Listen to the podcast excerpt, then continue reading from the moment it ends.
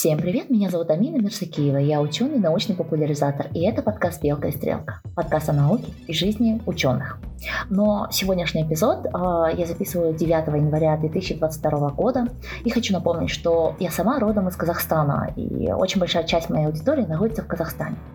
А эпизод этот выйдет, скорее всего, 17 числа, или 24 января. Это зависит от того, насколько наш звукорежиссер будет доступен, насколько хорошая будет э, интернет-связь с Казахстаном.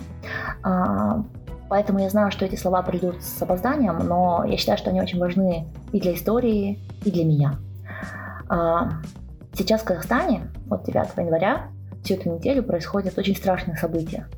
И я бы хотела, чтобы моя аудитория понимала, насколько опасна радикализация любых эмоций и любых мыслей. Пожалуйста, старайтесь смотреть на ситуацию с разных сторон и пытайтесь слушать своих оппонентов. А, единственная цель для нас, простых людей, это то, что в Казахстане был мир.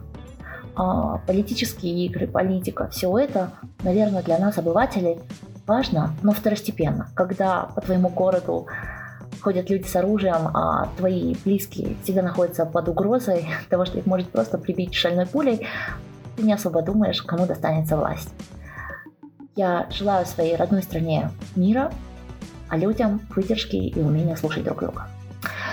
На этой грустной ноте перехожу к эпизоду. Подкаст мой посвящен науке, поэтому мы не будем говорить про политику больше, а будем говорить про науку. И сегодня у меня в гостях человек с самой, наверное, милой фамилией в мире, Анна Лапа.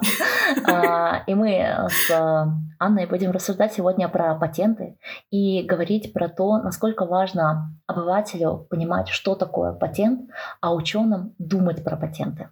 Аня, привет! Очень рада, что ты ко мне присоединилась. А, расскажи, пожалуйста, почему я позвала именно тебя поговорить про патентное право, про патенты а, в нашем вот научном мире. Всем привет! Я обычно здороваюсь так. Э, Здравствуйте, я Анна Лапа, и Лапа — это фамилия. Э, я э, специалист по интеллектуальной собственности, занимаюсь всей интеллектуальной собственностью, но начинала с патентов. И очень люблю себя называть патентоведом, поэтому у меня есть страничка, в общем-то, называется «Анна Патентовед Лапа». Я начинала с того, что была биотехнологом. Это очень интересная моя история, а, как закончить технический вуз, э, посвятить 6 э, лет э, изучению микробиологии, биохимии, биотехнологиям, а потом понять, что а, то, к чему ты стремилась, в общем-то, с практической точки зрения, это не особо для тебя лично применимо. А, я поработала в лаборатории, на фабриках, э, я работала э, практически, я думаю, я занималась всеми около биотехнологическими профессиями, а, потому что биотехнологии это, собственно, это страсть. Когда ты к ним приходишь тебе они безумно нравятся. Это тот космос, который э, тебя наполняет и вдохновляет. Э, ну, я думаю, любой научный сотрудник может о своей науке так сказать. Но когда ты начинаешь заниматься на практике, все становится немного по-другому. Это факт. А, и да, и э, я, когда пришла в лабораторию, я была безумно вдохновлена. Э, мне очень нравилось читать, о науке, но э, не совсем понравилось ей заниматься. Да, и... Так тоже бывает. Это трудно. Так тоже бывает. Это трудно принять, потому что когда ты мечтаешь и находишься да, в своих иллюзиях, в своих фантазиях, многие говорили там, уезжай из, из России, скорее всего, там тебе а, на Западе понравится больше заниматься, но проблема была не в этом. Проблема была конкретно именно, что мне не очень нравилось заниматься наукой самой как специалист. Я была прекрасна как рядовой специ... специалист, да, то есть э, э, выйди, сделай, повтори. А, но вот такого полета мысли, которого я хотела, не получалось. Я перепробовала все около, была переводчиком, была репетитором, а, была просто лектором, а, но не вдохновляла. И в один прекрасный момент я попала в патентную компанию. До того, как я попала в патентную компанию, я о патентах не знала ничего вообще. Я в этом честно признаюсь, потому что, э, да, так получилось, что популяризация вот интеллектуальной собственности у нас в стране фактически там в 90-е, в нулевые ее практически не было. Ну, то есть она, даже она уходила в минус. А, и Сейчас э, с введением социальных сетей она более или менее развивается. Но опять э, я практически не вижу, чтобы кто-то рассказывал про патенты. И на тот момент я ничего не знала, мне было безумно сложно, но во мне проснулся вот тот вот э, любитель космоса, который увидел самые последние достижения они описаны, как правило, сначала описываются в патентах, а потом уже в статьях. Э, именно практические достижения, то есть э, не открытие каких-то явлений, а именно практические, когда препараты, э, первое, что выходит на любой препарат, это патент. А уже потом серия статей. Причем эта серия статей, как правило, подвязана на сам патент. То есть, когда ты читаешь патенты, ты реально уже приходишь в тот самый космос, о котором я так мечтала. И тут я... Да, Нет, да, да, я да. формирую разные вопросы. Например, э, э, дело в том, что сейчас очень много идет э, обсуждений про разные фуфломицины, которые по какой-то причине попали в очень хорошие научные журналы. Но, естественно, у них нет патента. Ну, потому что они же фуфломицины. Как бы. вот. И Тут такой вот интересно. у меня вопрос. Вот мой вопрос в том, что, получается, отсутствие патента является одним из показателей, то, что лекарство является фуфломицином. А может это быть таким вот индикатором или нет? Um, патент по своей сути, он не определяет качество, но он определяет э, новизну. И, как правило, Фуфломицины, как мы говорим, а, они очень часто бывают э, э, именно хорошо забытые старые или хорошо натянутые за уши, тоже всем известное. Да, и у них чаще всего его нет. Но при желании, если они что-нибудь новенькое навертят, э, за уши притянуть патент тоже можно. Но опять же, когда кричат, вот я тоже э, в своем блоге да, э, пытаюсь иногда сделать кейс, э, я вижу на где-то на упаковке написано запатентованная технология, и бегу сразу искать этот патент. И нахожу и понимаю, что э, технология-то запатентована, но когда ты берешь, например, зубную пасту, да, ты ожидаешь, что технология запатентована на состав пасты, на ее действие а технология запатентована, допустим, на склейку бумажной обертки для, для зубной пасты. И ты так, а при чем здесь я? То есть э, маркетологи притянули за уши какой-то патент и написали, лишь бы написать на этой упаковке, по факту они не врут. Да, действительно, технология склейки этой обертки для зубной пасты, она запатентована. И они написали, что это запатентованная технология на этой обертке. Но это же введение некоторое в заблуждение обывателя. Он-то ждет, что зубная паста какая-то классная, новая, инновационная и запатентована. То же самое и с фуфломицинами можно провернуть. Да? То есть ты напишешь, что у тебя инновационный фуфломицин, а где он инновационный, тебе, в общем-то, расшифровывать не обязательно. Mm-hmm. И за уши можно притянуть, ну, технологию, допустим, э, получения пилюли. Это не очень прикольная вещь а, в этом плане, поэтому я бы не стала как индикатором определять именно наличие патента. Mm-hmm. Но у инновационных препаратов, как правило, патентов не один и не два. То есть там идет зонтичная защита.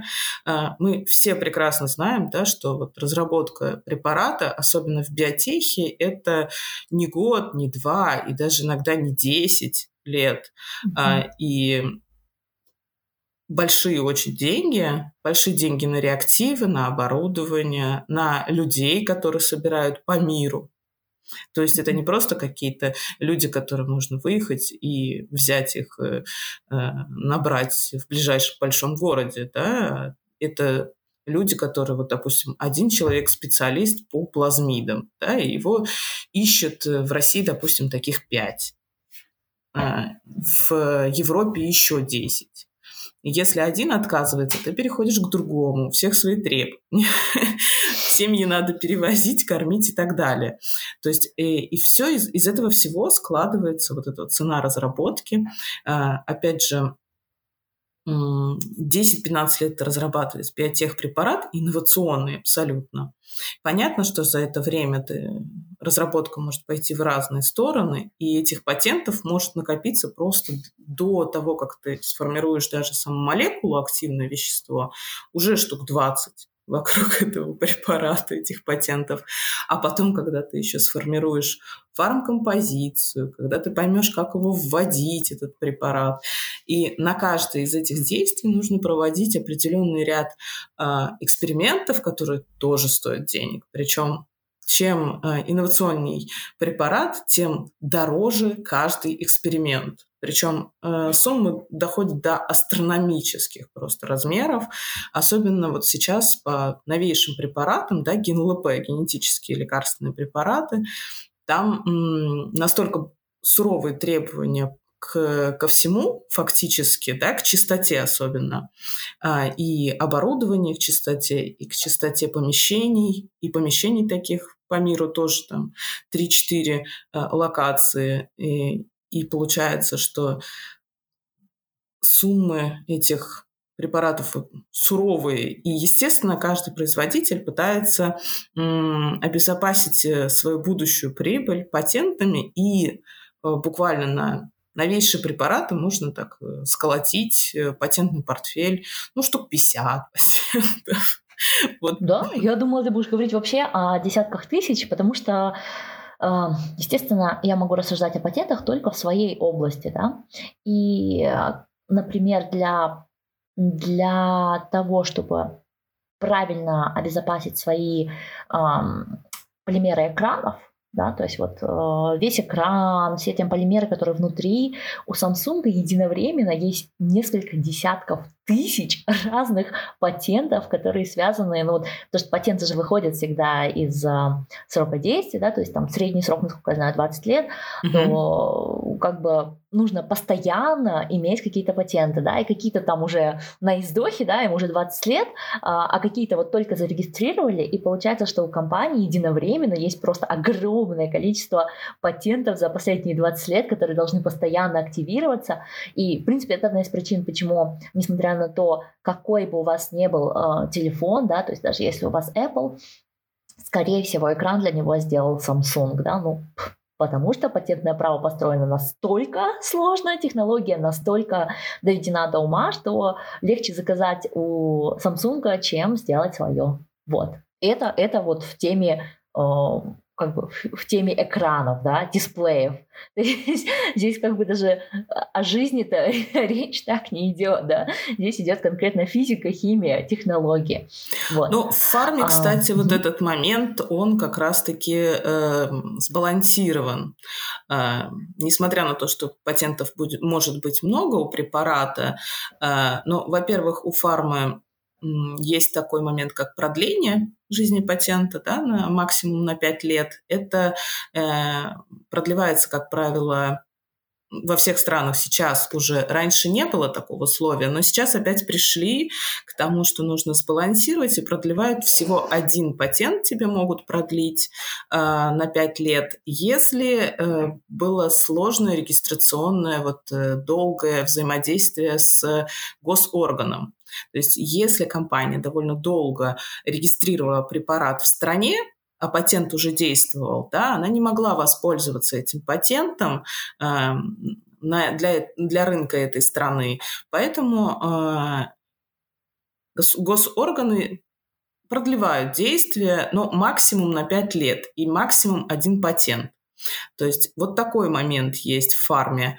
А, Еще есть э, момент э, тоже интересный эм, с темой озеленения фармпатентов. То есть они тоже раньше старались получать э, безумное количество патентов на какой-то препарат, да, вот как Samsung на дисплее, но вот это лобби, оно же тоже должно уравновешиваться, и дженериковые компании тоже должны выходить с препаратами, которые более доступны, э, чтобы да. другая, чтобы одна из компаний не держала, э, не монополизировала какую-то область, допустим, да, по препаратам, э, чтобы развитие было, чтобы местные компании могли тоже выходить со своими препаратами и тоже подхватывать эту технологию. Сейчас э, многие патентные ведомства и российское в том числе а, вводят определенные ограничения по получению патентов на всякие побочные так, изобретения или изобретения, их по-разному называют, э, и вечно зеленые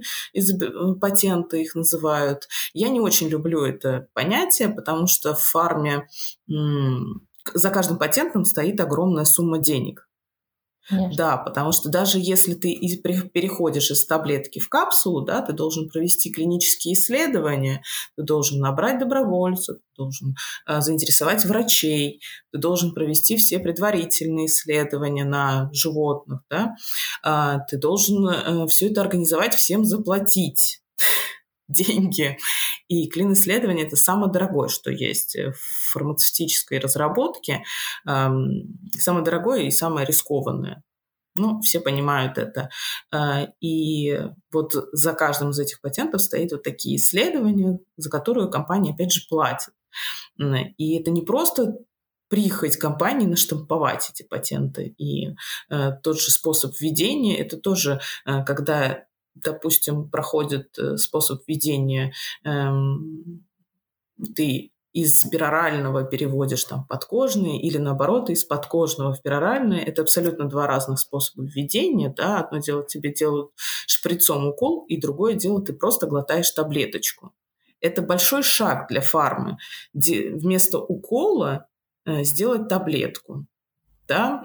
А, я не очень люблю говорить про вакцину, От укола к таблетке это очень важно. И э, если вдруг кто-то из слушателей не смотрел там, какие-то из моих а, сторис, по средам у меня обычно выходят полимерные сторис, где я рассказываю, как применяются разные полимеры. А, есть такие полимеры, которые м, позволяют нам принести лекарственный препарат до определенной части нашего тела. То есть они разрушаются при определенном pH, да, то есть не кислотный pH, а вот э, щелочной. Они разрушаются при, после определенного времени, да, ну то есть они имеют столько своих особенностей полимерных, которые мы можем, как ну, специалисты в области э, создания материалов, регулировать, что лекарство будет доставлено вот именно в эту часть кишки.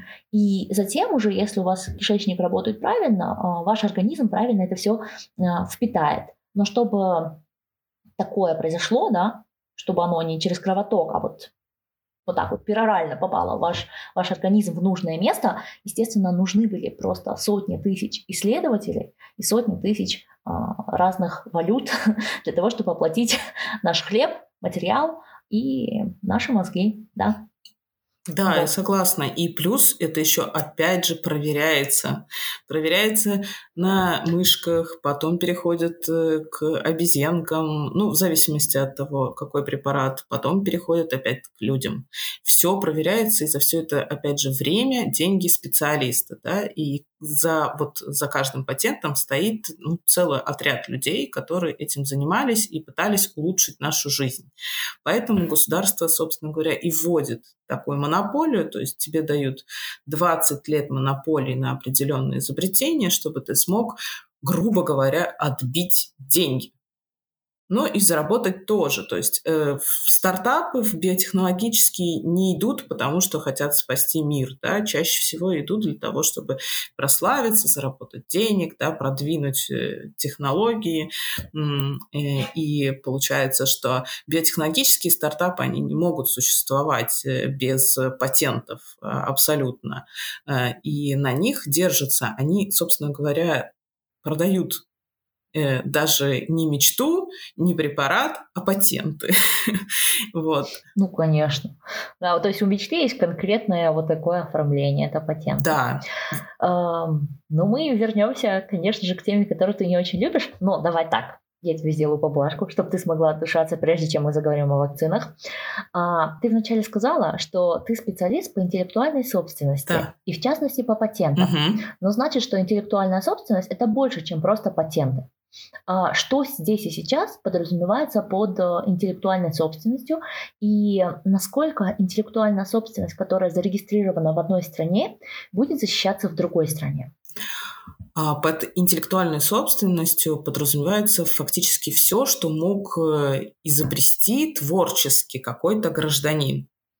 Причем э, каждый из этих слов, которые я сказала, это очень важно. Э, именно творческий, именно изобрести и именно гражданин, да, потому что за каждым сейчас словом идут определенные судебные разбирательства.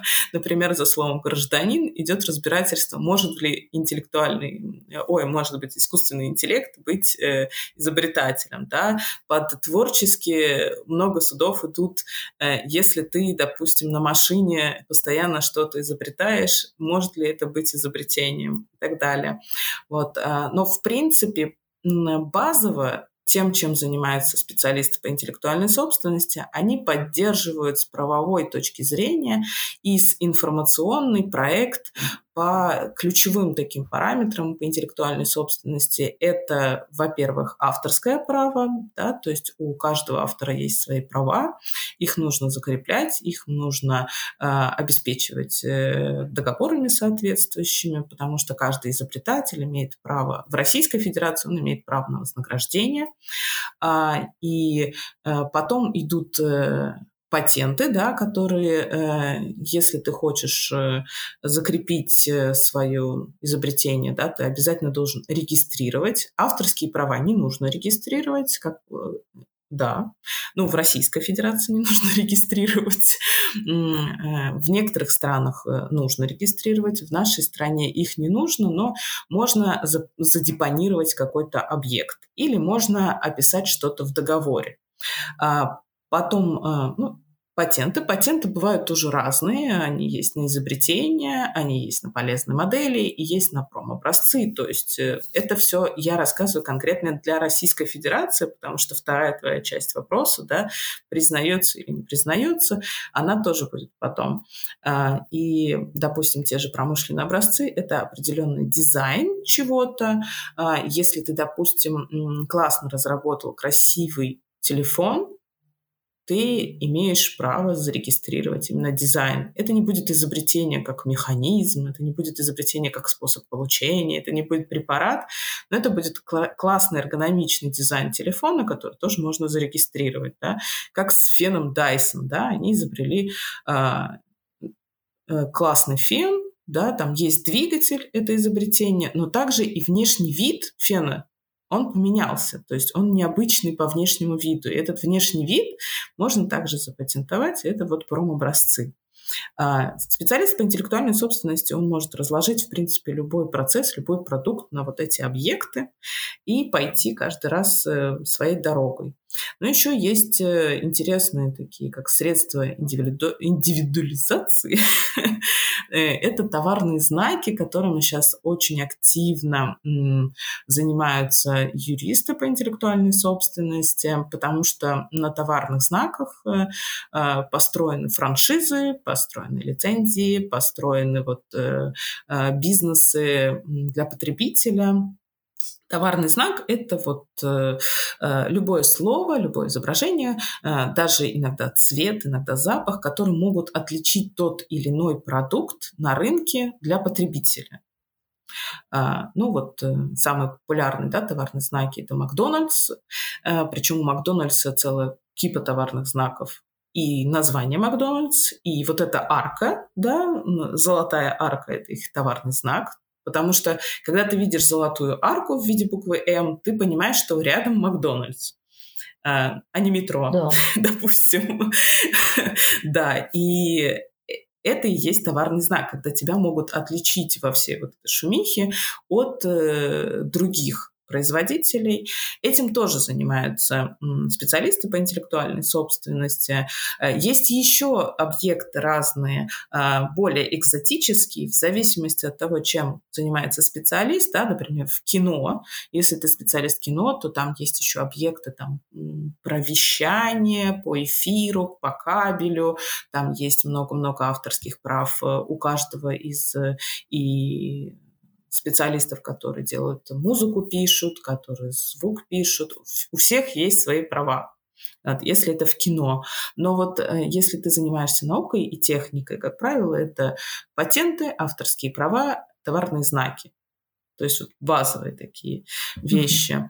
Mm-hmm. В принципе, Э, специалист по интеллектуальной собственности еще и договорным правом занимается особенно той частью, которая поддерживает их да, от возникновения до передачи кому-то другому. Потому что там тоже есть свои особенности, как ты можешь что передать, как ты можешь что лицензировать. И получается, что такой комплексный подход. А, в нашей еще профессии есть те, кто углубляется конкретно в объекты то есть вот он конкретно занимается uh-huh. только э, изобретениями и больше ничем конкретно занимается только товарными знаками или только авторскими правами, лицензиями и франшизами. Или даже есть те, кто только франшизами занимается и больше ничем не занимается. В принципе, э, тут э, мы взаимодействуем комплексно, и я очень часто взаимодействую с коллегами, допустим, которые занимаются компьютерными программами, и все, что связано с компьютерными программами и базами данных, там их тоже можно регистрировать, да, и на них тоже можно получать и свидетельства, и патенты. Но э, я как э, специалист именно в фарме непосредственно этим не занимаюсь. Я предпочитаю отдавать это на аутсорс специалистам, именно кто занимается и разбирается в компьютерных программах. Вот. Насчет признавания в разных странах. Тут все зависит от законодательства, но нам э, в этом плане в правом поле повезло, потому что законодательство Российской Федерации, что законодательство, кстати, Казахстана тоже, э, оно очень хорошо построено и очень хорошо согласуется с мировыми и международными соглашениями. И э, большинство наших объектов, они легко переходят, и мы очень часто Э, достаточно легко взаимодействуем с другими странами. Э, Российская Федерация, она подписала э, договор PCT, поэтому мы можем из, отсюда, из России, подать заявку PCT. Это такая волшебная заявка, которую называют всемирной. Она подвисает над там, более 250 стран подписали этот договор, и благодаря этой заявке... У нас есть 250 стран? Подожди, у меня просто шок. Просто он там около 200 насчитывает, и сколько-то там спорных территорий. Ну, а, я думаю, что они еще считаются, каждый объект отдельно а. считают, да. Да, может быть. И, ну, практически, практически она ну, всемирная, можно считать. Я знаю, что Аргентина не подписала от этого часто российские да, страдают. Ой, ой, знаешь, вот по-моему, больше всего народ переживает, что Китай э, игнорирует патентное право и просто берет все патенты и, и э, воспроизводит это. Это правда? Как бы... Вот это хороший вопрос. Китай... Да, это очень хороший вопрос. На самом деле, где-то года два назад э, до, до пандемии, вот этот замечательный период. Э, в предыдущей эре. Да, есть такая замечательная традиция в Российской Федерации отмечать Дни интеллектуальной собственности конференциями. И к нам приезжал а, представитель, э, китайский судья, представитель именно их э, личного суда по интеллектуальной собственности, который они основали. И, и его первый вопрос был, э, скажите, пожалуйста, какой процент э, судебных дел выигрывают иностранные заявители, когда заявляют, что их патент нарушен? И все таки там 70%, 80%, он говорит 100%. 100% судебных дел выигрывают иностранные заявители, которые прибегают в суд к китайцам и говорят, а, ваши китайцы здесь нарушили. И китайский суд, он даже больше на стороне иностранных заявителей. То есть они пытаются настроить они знают свою репутацию, да, и сейчас пытаются вот с помощью введения вот этого специализированного суда, что вот рассмотрением этих дел а, пытаются вот э, как-то сбалансировать этот момент, потому что доверия на международной арене нет, получается а, стране вот такого серьезного доверия, и они, а, в общем-то, движутся в сторону именно такого регуляции. Э, как, в принципе, и в Российской Федерации тоже такое происходит э, движение, но, правда, принудительная лицензия немножко это движение откинула назад. Ну, на мой взгляд, это личный взгляд.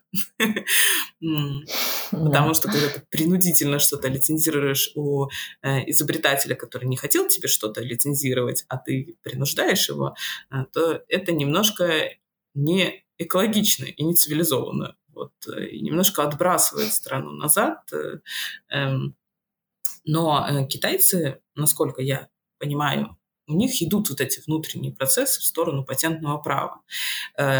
Единственное, что у них свои моменты. Им сказали, что нужно и важно патентоваться, чтобы в этой гонке тоже соревноваться, и чтобы у вас у нас тоже были патенты. И они побежали просто бешеными пачками подавать заявки просто отрабатывать это. Партия сказала патентоваться. И они иногда на какие-то моменты подают заявки, просто меняя одно слово, одно слово в заявке.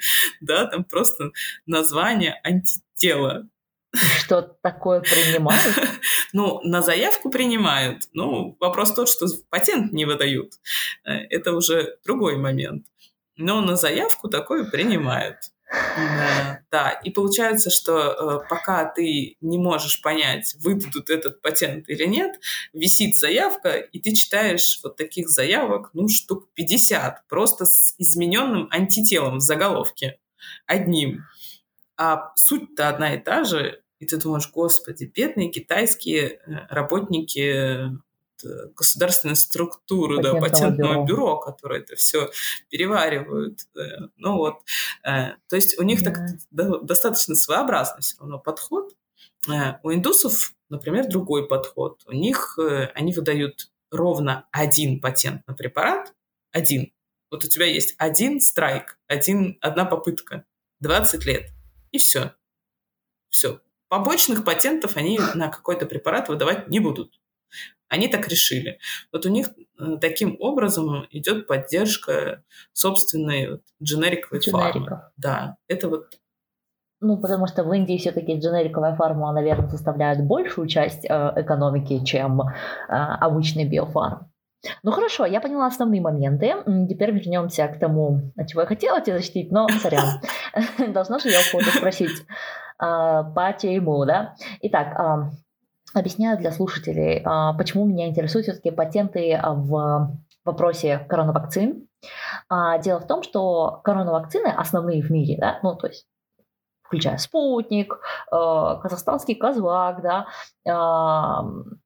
Файцеровскую вакцину, AstraZeneca вакцину вообще-то разработали ученые. Да? Ученые, которые вот прям... Для Pfizer это сделала маленькая стартаповая компания BioNTech. То есть в Германии Файцеровскую вакцину в основном называют BioNTech. Потому что биотек находится в Манте. Это Манте это полчаса от э, Франкфурта. Вот. А, там AstraZeneca разработала группа из Оксфорда. И многие исследования делаются как раз-таки в самих научных исследованиях, вот, научных э, центрах.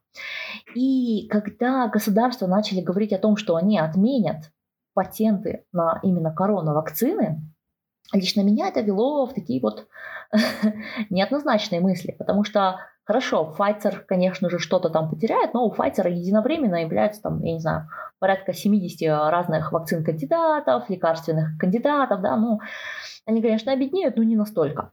А вот для маленькой компании, для маленького стартапа потерять свой патент – это все-таки большой удар. А насколько вообще это законно, да? Ну, То есть, ага. ну, как бы мы находимся в таком состоянии, когда пандемия – это важнее всего человеческая жизнь. Да. Да? То есть некоторые законы уже не так-то и важны. И, конечно, когда речь идет о том, чтобы спасти всю Африку, ну да, придется Бионтеку немножко там поплакать в стороне, да, и успокоиться теми грантами, которые они получили в момент разработки. Потому что если они сейчас не получат доход, у них, в принципе, не будет других денег для разработки других исследований. BioNTech – компания, которая, насколько я знаю, занималась э, раковыми исследованиями. Да? То есть у них вот эта вот технология, она не для коронавакцины была создана, она была создана для лекарств против рака, да, для вакцин против рака. Они туда старались. Так уж вышло, mm-hmm. что в нужный момент у них оказалось средства, и они, молодцы, умнички, за три дня, действительно за три дня сели и создали коронавакцину. Вот. А скажи мне, пожалуйста, что, что тут делать? Насколько это адекватно а, ну, вообще? Тут, как, как всегда, нет такой единой точки зрения. Здесь очень много точек зрения. И мне э, близка тоже э, твоя позиция, когда ты освещаешь какие-то события. Э, насколько я слежу за, твоими сторис, ты все время рассказываешь со всех точек зрения, собираешь их э, и анализируешь. А, мне тоже нравится и этот момент, и поэтому по поводу вакцин так как вся российская фарма просто встала и ушла, как, как говорится, э, плохое слово, но мы все встали и ушли за родину, да, э, то все очень активно следили, что происходит. ВОЗ вывешивала э, практически каждые там две недели такой э, красивый списочек, э, и там было перечислено как раз от понятия платформа. То есть у каждой компании были какие-то платформы, у стартапов, у институтов, у коммерческих компаний были какие-то платформы, на которых можно было создать либо препарат от ковида, либо вакцину.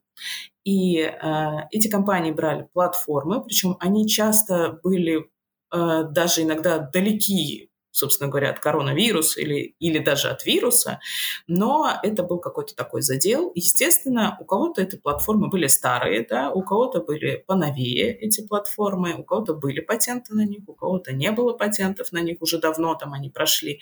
Брали и доделывали. А, и бежали часто патентоваться в этот момент. Э, и получалось, что практически все ведомства приняли единогласно, что патенты выдавались просто в кратчайшие сроки, тут же. Но это и в Америке так было, и в Европе так было, и у нас тоже это было. Да? То есть там патент за 15 дней, э, это ну, как бы было нормально. И даже некоторые не очень хорошие э, товарищи воспользовались этим. Мы все знаем такое понятие, как тролль да, у патентов тоже есть патентные тролли, э, и были такие же замечательные товарищи, которые на фоне этого, видя, что такое происходит, тоже стали брать платформы и просто добавлять э, слово COVID-19 к этой замечательной платформе и также бежать патентовать. Это не очень хорошо. И тут, э, когда стало это происходить, а в Америке, например, такие тролли, они вообще, это целая компания, которая поставлена на поток, они целыми пачками подают патенты.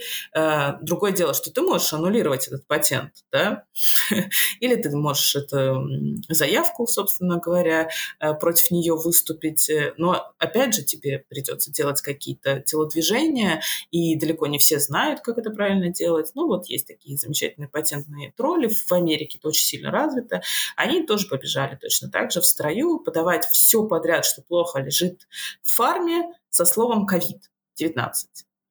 И э, отмена патентов, ну так называемая отмена, на самом деле почти в государстве, э, почти в законодательстве любой страны прописано, э, что в периоды войны, эпидемий или других форс-мажорных обстоятельств, да, там каких-то кораблекрушений, землетрясений и прочее, прочее счастья, э, ты можешь воспользоваться изобретением без разрешения да, э, владельца, но потом тебе надо будет ему оплатить это использование. Это тоже называется принудительная лицензия, так называемая, э, ну, входит в понятие принудительная лицензия, то есть государство, в принципе, может этим воспользоваться.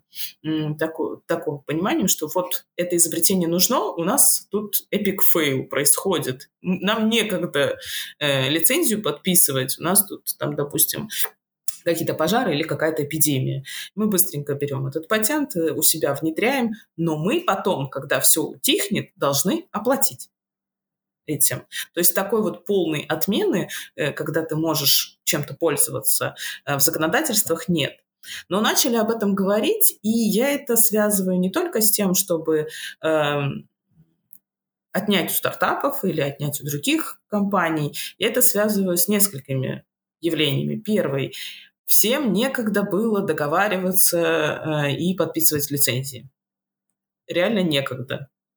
И, и никак, потому что все же сидят по домам или бегают. А в Америке особенно, когда подписывается лицензия, это происходит долго, нудно. Они договариваются, лойеры пока договорятся между собой. Это вот такие вот такие тома э, договоров. Эм, и получается, что, э, ну, на мой взгляд, что легче просто взять, а потом уже, когда утихнет, можно было бы договориться. Но не факт, как говорится, но это не точно. И второе явление – это вот эти патентные тролли, которые бы стали предъявлять э, и мешать фармкомпаниям э, своими вот этими вот псевдопатентами. И фармкомпании вместо того, чтобы сосредоточиться на том, чтобы заниматься своими делами, да, будут пытаться обходить их технологии, не делать хороший продукт, а пытаться обходить вот эти тролли технологии, чтобы как-то между вот этим вот э, еще и сделать продукт. То есть э, это много всяких разных веяний. Ну и плюс э, для большинства людей так спокойней, если отменят патенты и будут что-то делать. То есть это такое еще популистское решение достаточно, что типа вот, да, э, вы слышите много новостей о том, что кто-то побежал и запатентовал быстро-быстро, но вот мы, политики, тут сверху порешали и решили, что мы все отменим, наука должна быть общей. Вот. Ну, это такое. Вот я это с этим связываю, но на самом деле никто ничего не отменил, лицензии существуют, патенты существуют, на это лицензируются, деньги переводятся, все всем платят. По факту, да. Обошлись и без этого. Вот. Ну, я почему переживаю, то потому что народ-то любит у нас, а, что типа патенты отмене, ученые там то все. А для того, чтобы создать одного ученого, нужно столько же времени, сколько создать одного хирурга, да? То есть мы все понимаем, что хирурга вырастить нужно 10-12 лет. Создать одного ученого нужно да. 10-12 лет. И такой дорогой продукт, как ученый, хочет кушать. Когда ты очень долго учился, ты вот просто имеешь такую подобную привычку иногда кушать, иногда вот жить в квартире, иногда летать к себе домой, потому что, скорее всего, ты вынужден жить в другой точке мира. А, ну, когда ты ученый, мало кто об этом как бы задумывается в начале пути, но мы вынуждены ездить туда, где наука делается, где другие ученые находятся. Ты не так прямо уж можешь сесть и выбрать. Э, есть те, которые умудряются делать науку вне зависимости от своего места расположения, да, то есть вот он такой ударил пяткой в грудь и поехал делать физику в Алмату, да, вот он прям молодец, и адронный коллайдер ему не нужен, вот он солнышко. Есть такие, и они просто герои, но большинство из нас не герои, мы просто любим науку, мы просто хотим делать науку, да, Мало того, что ты постоянно живешь какой-то иммиграции, страдаешь, там плачешь, давайте я вам сейчас плакну. Не буду, ладно, не буду, я держу себя в руках. Но те, кто зайдут в YouTube и посмотрят на мою постную мину, вы понимаете, о чем я думаю, да? Um, вот. А, к чему бы это я все, как всегда, заговорилась, забыла. В общем, ученые любят кушать. Мы не обжоры. Ну вот имеем такую пагубную привычку иногда кушать, иногда оплачивать свой э, рейс до дома, иногда поддерживать свою семью там далеко. Э, что не говори, в какой-то момент люди уходят из науки, потому что заканчиваются идеи. Да? Ну то есть э, вот такая вот иллюзия, что ты всегда можешь генерить идеи, ну нет, такого нету. У некоторых заканчиваются идеи. Кто-то хочет осесть в каком-то месте, кто-то просто в какой-то момент влюбляется в другую деятельность. Да? Ну, то есть ты уходишь, ты, тебе и наука нравилась, а тут ты любишь играть на, там, я не знаю, на джазе, да, вот на саксофоне, обожаешь. Все, 40 лет решил стать саксофонистом. Очень странное решение, но почему нет? Неужели человек, который столько времени работал, чтобы что-то создать, не имеет права сейчас заиграть на саксофоне? Конечно, имеет. И такое, да, происходит. Но да, деньги имеют значение, поэтому патенты mm-hmm. очень важны. Есть еще у меня один вопрос, Давай. Э, но боюсь, у тебя будет всего две минуты на него ответить. Ты сказала, что что-то созданное творчески mm-hmm. любым гражданином, правильно? И сразу мне пришло в голову а, то, что Facebook и другие платформы постоянно говорят, что наши фотографии, наши посты являются О, собственностью Facebook. Это очень это интересная тема, потому и что... Вот этих платформ. Да, да, да, да. Это правовая тема. На самом деле, э, вот сейчас огорчу, они имеют право так говорить. Ха-ха-ха-ха. Да. А, а, есть... То есть наши посты и фотографии нам не принадлежат? Нет, они принадлежат... Э, вот сейчас скажу. У нас есть несколько типов прав когда мы что-то создаем. Первый прав – это право автора, то есть называться автором мы имеем право. Почему мы можем рубиться с другими э, блогерами и другими участниками Фейсбука за свои права? Потому что если он перепостил нас, да, и не указал нас, и если он перепостил не по правилам, а просто сфоткал, да, допустим, наш пост, и там нет нигде твоего авторства, это нарушение. А, почему Инстаграм, если постит, он сразу описывает, кто. Если ты в Инстаграме выкладываешь чью-то музыку, там сразу, там ты не можешь отказаться от вот этого значка, да, э, где написано, кто и что э, поет. Да, это вот как раз вот тот тип прав, который, на который ты имеешь право. Но когда ты заходишь на определенную платформу э, и ты права автора у тебя никак не могут отнять. Никак. Это просто, это нереально. То есть э, вот эти вот все конструкции, когда тебе говорят, что ты не будешь именоваться автором, нет. В России это вообще не существует. То есть в любой момент... Ну и в Америке, и в Европе это как-то вот для меня дико. Чуть мой пост должен принадлежать теперь Цукербергу, да? Ну что, Цукерберг сам Нет, может что-то э, написать вопрос умное, другой. это его дела. Ты отдаешь добровольно, когда подписываешь вот это соглашение, что ты э, согласен с, с условиями пользования Фейсбука, ты добровольно отдаешь другую часть прав авторские права. То есть права автора у тебя остаются, а вот авторские права, вот эти вот имущественные права ты отдаешь им. То есть Facebook может продать мою фотографию и повесить на автобус? Нет. Но он это не будет делать на самом деле. Ну, решим, что у Цукерберга, я не знаю, там маразм начнется лет через 50, да, и он найдет мою старую фоточку, где я там, не знаю, сижу с бокалом вина. Но они тоже... Я, значит, э, подаюсь в канцлеры. Э, они тоже подразделяются, и в данном случае ты ему даешь, э, передаешь право пользования, да, то есть не право то использовать твой пост, то есть на их странице. Ты согласен с тем, что они будут использовать вот этот этот вот пост, и ты согласен с тем, что он будет размещаться вот в этой программе. Честно говоря, я не читала польское соглашение. Я их так много читаю. Я их так а я читала. Но это не значит, что я все поняла. Да? Я из тех, кто реально читает почти все пользовательские другие соглашения, потому что не хочу подписать, что теперь отныне мы можем называть вас там, я не знаю, зеленым монстром. Да. Да. Всякие такие же глупости пишут. И я все хочу найти такое пользовательское соглашение и быть первой, которая это репостит, сказать, видели, что вы подписали? Но, увы и ах, мне пока не везет, только вот юридическая хрень там. Постоянно да. я действительно не понимаю половину жаргона юридического.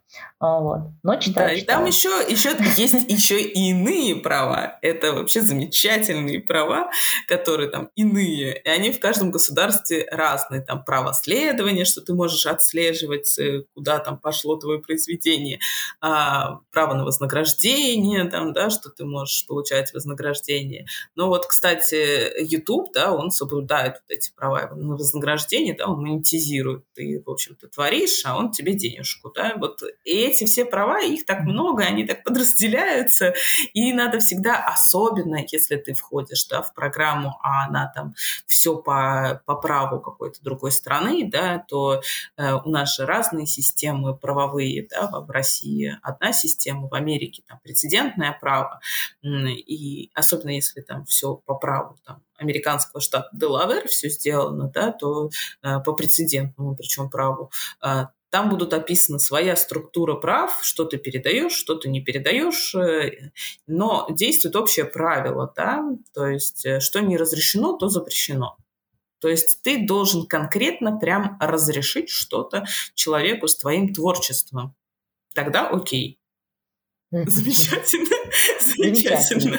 На, на этой прекрасной новости а, я хочу разрешить вам, мои дорогие слушатели, посмотреть меня именно на YouTube, чтобы я уже получала там тысячи просмотров. А, хочу также вам сказать, что Если вы слушаете меня через Storytel, то какие-то копеечки мне там приходят. За 21 год вы наслушали Ой, грешить не буду, но что-то вы там на 76 рублей, кажется, наслушали. Монетизировать. А, да, да.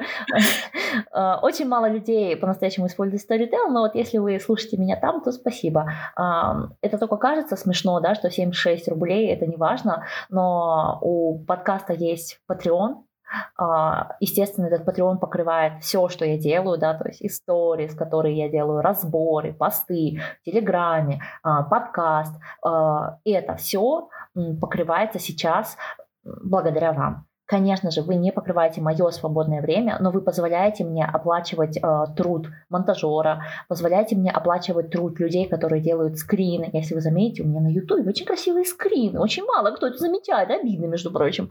Вот. И э, если у вас есть возможность поддержать подкаст, э, я буду очень благодарна. А, напоминаю для тех, кто переживает, как же так я рублю, рублю огромные бабки на подкасте и на бедных людях. А, бабки, к сожалению, не такие огромные, налоги с них тоже будут уплачены. Так что вот, по юридической такой официальной части мы закончили. Я желаю вам, как всегда, в конце подкаста мыть ручки, и сейчас все те, кто находятся а, в своих домах и не могут выйти, да, вот я не знаю, 17 января будет ли ситуация уже решена или нет, пожалуйста, не забывайте проветривать помещение. Несмотря на то, что в Казахстане переворот, пандемии на это плевать, и омикрон а, сегодня, вот 9 января, а, заразил еще полторы тысячи человек в Казахстане. Насколько тяжело будет проходить их болезнь мы не знаем, но мы понимаем, что даже в хорошее время медицинская структура довольно тяжело выдерживала даже мельчайший наплыв.